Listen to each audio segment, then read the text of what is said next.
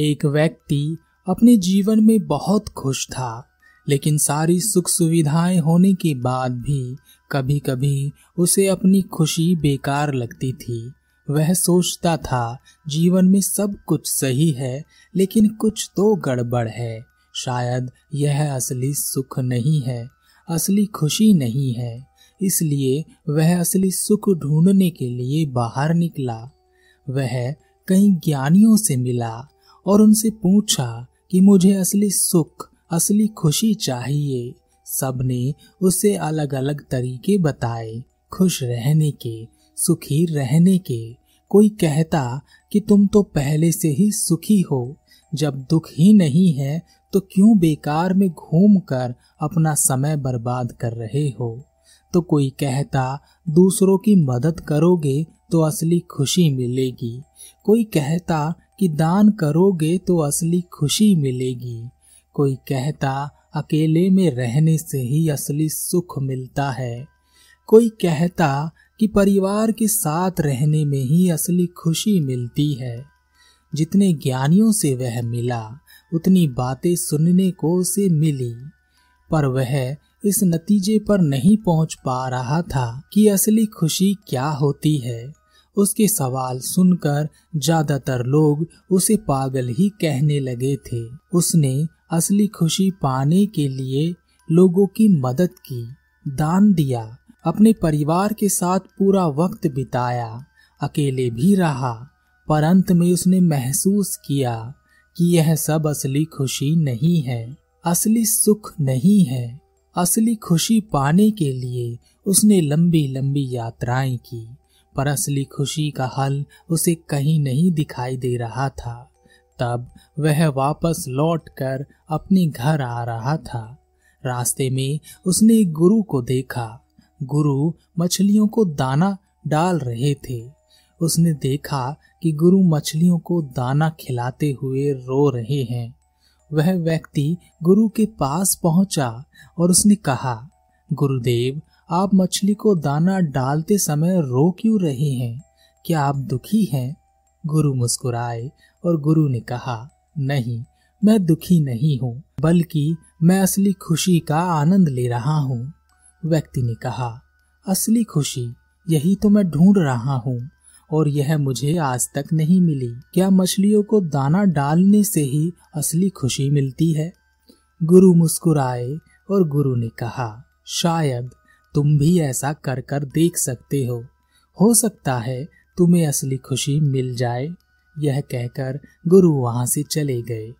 व्यक्ति घर गया और वहाँ से बहुत सारा दाना लाया और उसने मछलियों को दाना डालना शुरू किया। उसने मछलियों को सारा दाना डाल दिया, पर उसे कोई खुशी नहीं मिली। धूप में, गर्मी में वह परेशान हो गया। और उसने सारा दाना एक साथ पानी में डाल दिया, वहाँ से चला गया। उसे कोई खुशी नहीं मिली। वह वापस घर जा ही रहा था कि रास्ते में उसने देखा कि गुरु एक कुत्ते को भोजन खिला रहे हैं और उनकी आँखों से आँसू बह रहे हैं। उस व्यक्ति ने गुरु के पास आकर कहा, क्या इस कुत्ते को कोई परेशानी है? क्या यह आपका पालतू कुत्ता है? आप रो क्यों रहे हैं? गुरु ने कहा, नहीं, इस कुत्ते को कोई परेशानी नहीं है, और ना ही यह मेरा पालतू कुत्ता है। मैं तो बस असली सुख का आनंद ले रहा हूँ। उस व्यक्ति ने कहा, गुरुदेव, इस कुत्ते को आप कितने दिन से भोजन खिला रहे हैं? गुरु ने कहा, चार दिन से भोजन खिला रहा हूँ। यह सुनकर वह व्यक्ति खुश हो गया और अपने घर गया और उसने ढेर सारा भोजन बाँध लिया। अब एक एक करके वह कुत्तों को ढूँढने लगा और सभी कुत्तों को भोजन कराया। चार दिन तक उसने ऐसा ही किया। वह इंतज़ार करने लगा कि उसे असली खुशी मिलेगी, लेकिन चार दिन बाद भी वह वहीं का वहीं था। असली खुशी ना मिलते देख अब उसे क्रोध आने लगा था। क्रोध के साथ उसमें दुख उत्पन्न होने लगा था। उसने सोचा शायद गुरुदेव कुछ छुपा रहे हैं। वह असली बात नहीं बता रहे हैं। उनका पीछा करना पड़ेगा छुपकर देखना पड़ेगा।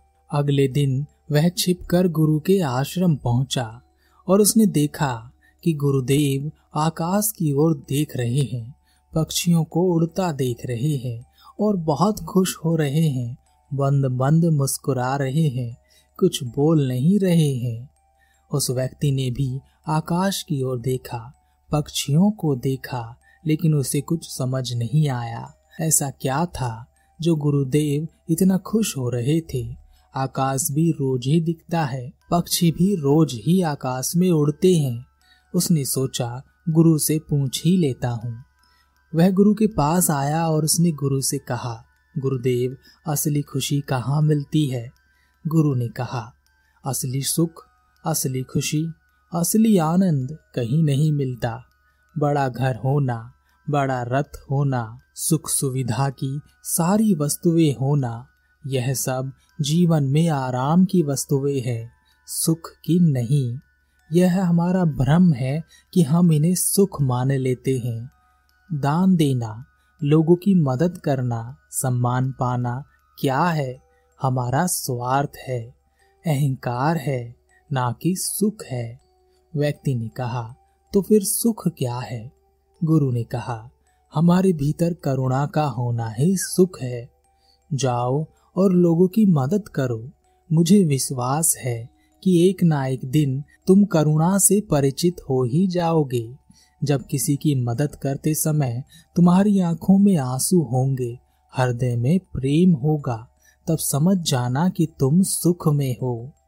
गुरु को प्रणाम कर वह व्यक्ति वहाँ से चला गया और उसने लोगों की मदद करनी शुरू की। महीनों गुजर गए। उसके पास जमा धन आधे से भी कम हो गया। उसके परिवार वाले भी उसके खिलाफ हो गए। उन्होंने उसे समझाया कि इस तरह लोगों में धन बांटने से कुछ नहीं होगा। तुम सड़क पर आ जाओगे। और एक दिन वह खुद भी थक गया। उसे लगने लगा कि परम सुख जैसा कुछ नहीं होता। करुणा जैसा भी कुछ नहीं होता। लोगों की मदद करो तो वह तुम्हें धन्यवाद देते हैं, आशीर्वाद देते हैं। तुम्हारी जय जयकार करते हैं, इससे ज़्यादा कुछ नहीं। और मदद ना करो तो तुम्हें गालियाँ भी देते हैं। और एक दिन उसने सुख पाने की आशा ही छोड़ दी। रात हो चुकी थी और वह वापस जंगल के रास्ते अपने घर वापस आ रहा था। तभी अचानक तीन चार साल के बच्चे को भागते हुए उसने देखा। वह अपने छोटे छोटे पैरों से बहुत तेज दौड़ते हुए आ रहा था। वह कुछ समझ पाता। तभी बच्चे के पीछे से आते हुए भेड़िए ने उस बच्चे पर वार कर दिया। बच्चा गिर गया।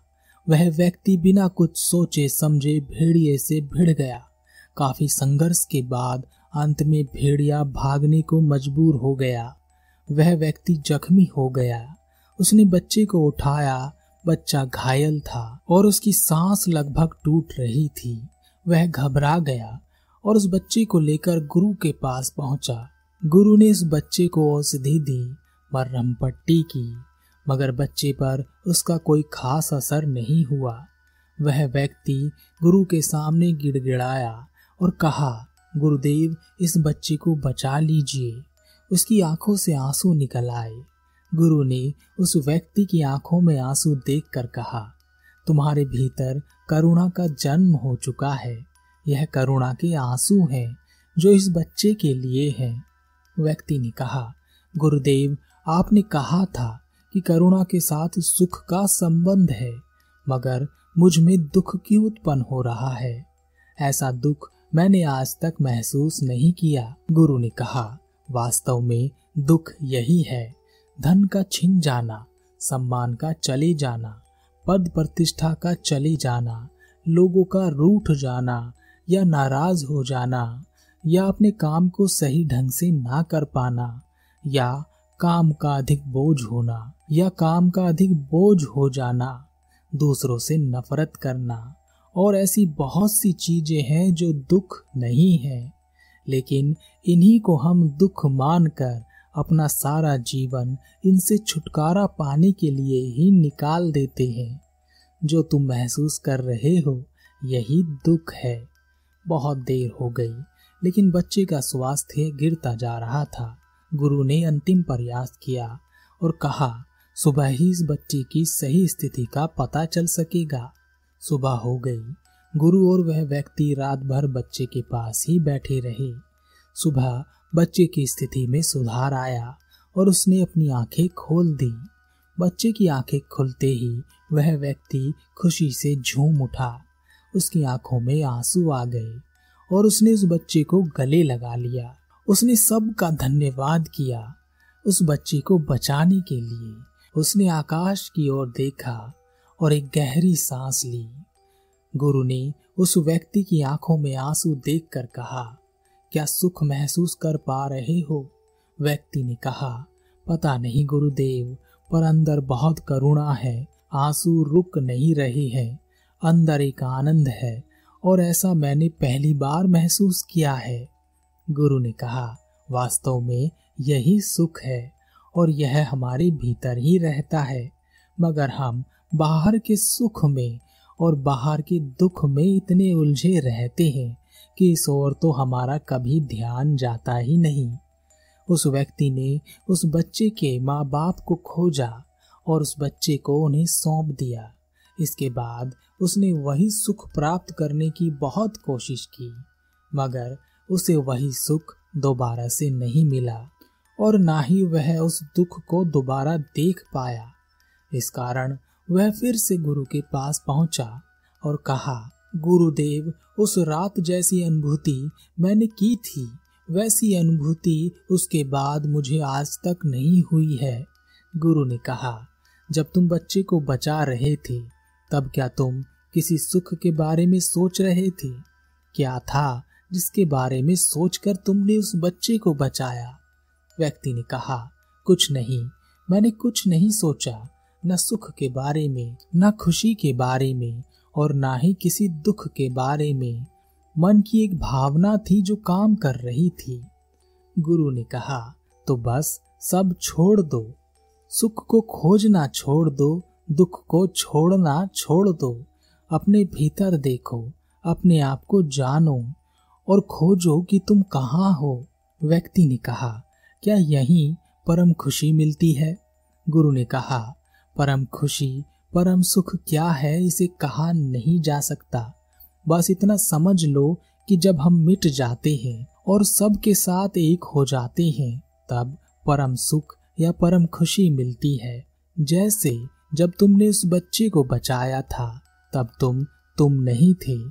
तुम वह बच्चा बन गए थे और तुमने अपने आप को ही बचाया। और अगर तुम तुम ही रहते तो सोचते कि कहीं भेड़िया मुझे खा तो नहीं जाएगा। या इस बच्चे से मेरा क्या संबंध? या, अरे मैं तो कुछ कर ही नहीं सकता था। या, कोई तो आओ और इस बच्चे को बचा लो। यह सभी संभावनाएँ तभी उत्पन्न होती हैं, जब हम हम रहते हैं। लेकिन जब हम एक हो जाते हैं इस प्रकृति के साथ, तब कोई दूसरा नहीं होता। सिर्फ़ हम ही होते हैं। मैं ही रहता हूँ। सब में मैं ही हूँ। व्यक्ति ने कहा, गुरुदेव, मैं कुछ समझ पा रहा हूँ, पर संपूर्ण बात मेरी समझ में नहीं आ रही है। गुरु ने कहा, प्रयास करोगे तो सब समझ आएगा, अभ्यास करोगे तो सब समझ आएगा, खुद में उतरोगे तो सब दिखाई देगा। व्यक्ति ने गुरु को प्रणाम किया और खुद की खोज में जुट गया।